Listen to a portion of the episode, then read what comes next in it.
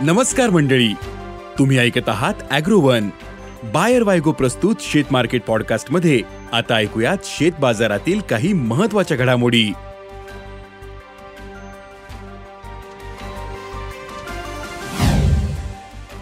Soybean बाजार दबावातच. कापसाचे भाव टिकून. हिरवी मिरची तेजीतच. वांग्याची आवक घटली. आणि गेल्या वर्षीच्या तुलनेत हळदीचे भाव दुप्पट झालेत. देशातील बाजारात मागील काही दिवसांपासून हळदीचा बाजार स्थिर दिसतो. मग हळदीचे भाव कशामुळे स्थिरावले? हळदीच्या दरात सुधारणा होईल का? पाहुयात आजच्या शेत मार्केट पॉडकास्टच्या शेवटी.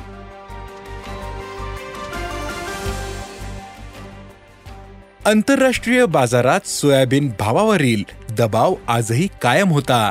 सोयाबीनचे वायदे बारा पॉइंट सहासष्ट डॉलर प्रतिबुशेल्सवर होते. तर सोयाबीन तीनशे एकोणसत्तर डॉलरवर होती. देशात सध्या सोयाबीनवर येलो मोझॅक आणि मूळ कुसचा प्रादुर्भाव मोठ्या प्रमाणात होतोय.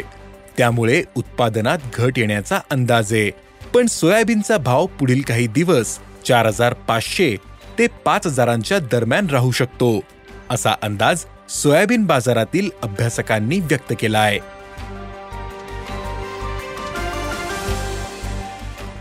देशातील बाजारात कापूस सध्या टिकून आहे उत्तर भारतातील बाजारांमध्ये कापसाची आवक काहीशी वाढली पण भाव सात हजार ते आठ हजारांच्या दरम्यान आहेत.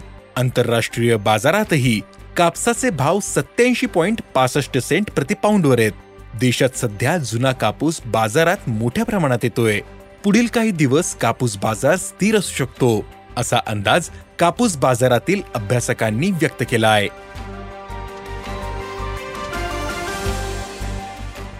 बाजारातील हिरव्या मिरचीची आवक कमी झाली.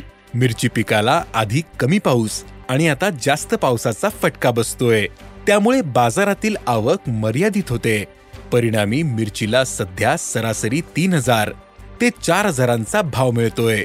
मिरचीच्या भावातील तेजी पुढील काही दिवसही कायम राहू शकते असा अंदाज व्यापाऱ्यांनी व्यक्त केला आहे वांग्याचे भाव सध्या तेजीत आहेत. वांगी आवकही सध्या मागणीच्या तुलनेत कमीच आहे. त्यामुळे वांगी भावाला आधार मिळतोय.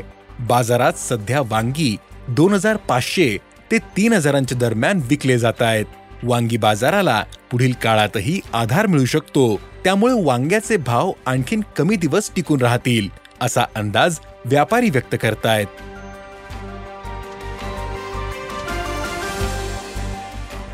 देशातील बाजारात मागील काही दिवसांपासून हळदीचा बाजार स्थिर दिसतो. गेल्या वर्षीच्या तुलनेत हळदीचे भाव दुप्पट झालेत पण वाढलेल्या भावात हळदीची विक्री वाढली. व्यापारी आणि स्टॉकिस्ट यांनी दिलेल्या माहितीनुसार हळदीचे भाव बारा हजारांवर पोहोचल्यानंतर मागील काही वर्षांचा हळदीचा स्टॉक बाहेर आला. काही व्यापारी आणि स्टॉकिस्ट यांच्याकडे दोन हजार तेराचाही माल होता. हा माल बाजारात आल्यानं नफा वसुली वाढली. तसेच अनेक व्यापाऱ्यांची खरेदी सहा हजार पाचशे ते सात हजारांची होती. या व्यापाऱ्यांनी वाढलेल्या भावात हळदीची विक्री केली. मागील काही वर्षात हळदीला मिळालेला कमी भाव आणि कीड रोगामुळे उत्पादन कमी झालं होतं. त्यातच आंतरराष्ट्रीय बाजारात हळदीला चांगला उठाव राहिल्यानं भाव वाढले होते. यंदाही देशात पाऊस एक महिना उशिरा आला. लागवडी उशिरा होऊन लागवड क्षेत्रात घट झाली. देशात यंदा वीस ते पंचवीस टक्के लागवड कमी आहे. परिणामी यंदाही उत्पादनात घट होण्याची शक्यता आहे. मागील महिना दीड महिन्यापासून हळदीचा बाजार स्थिर आहे. पण पुढील काळात हळदीला आणखीन उठाव वाढण्याची शक्यता आहे. परिणामी हळदीचे भावही सुधारू शकतात असा अंदाज हळद बाजारातील अभ्यासकांनी व्यक्त केला आहे. धन्यवाद. आज इथेच थांबू.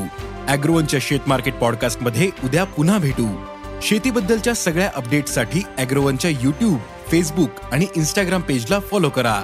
धन्यवाद.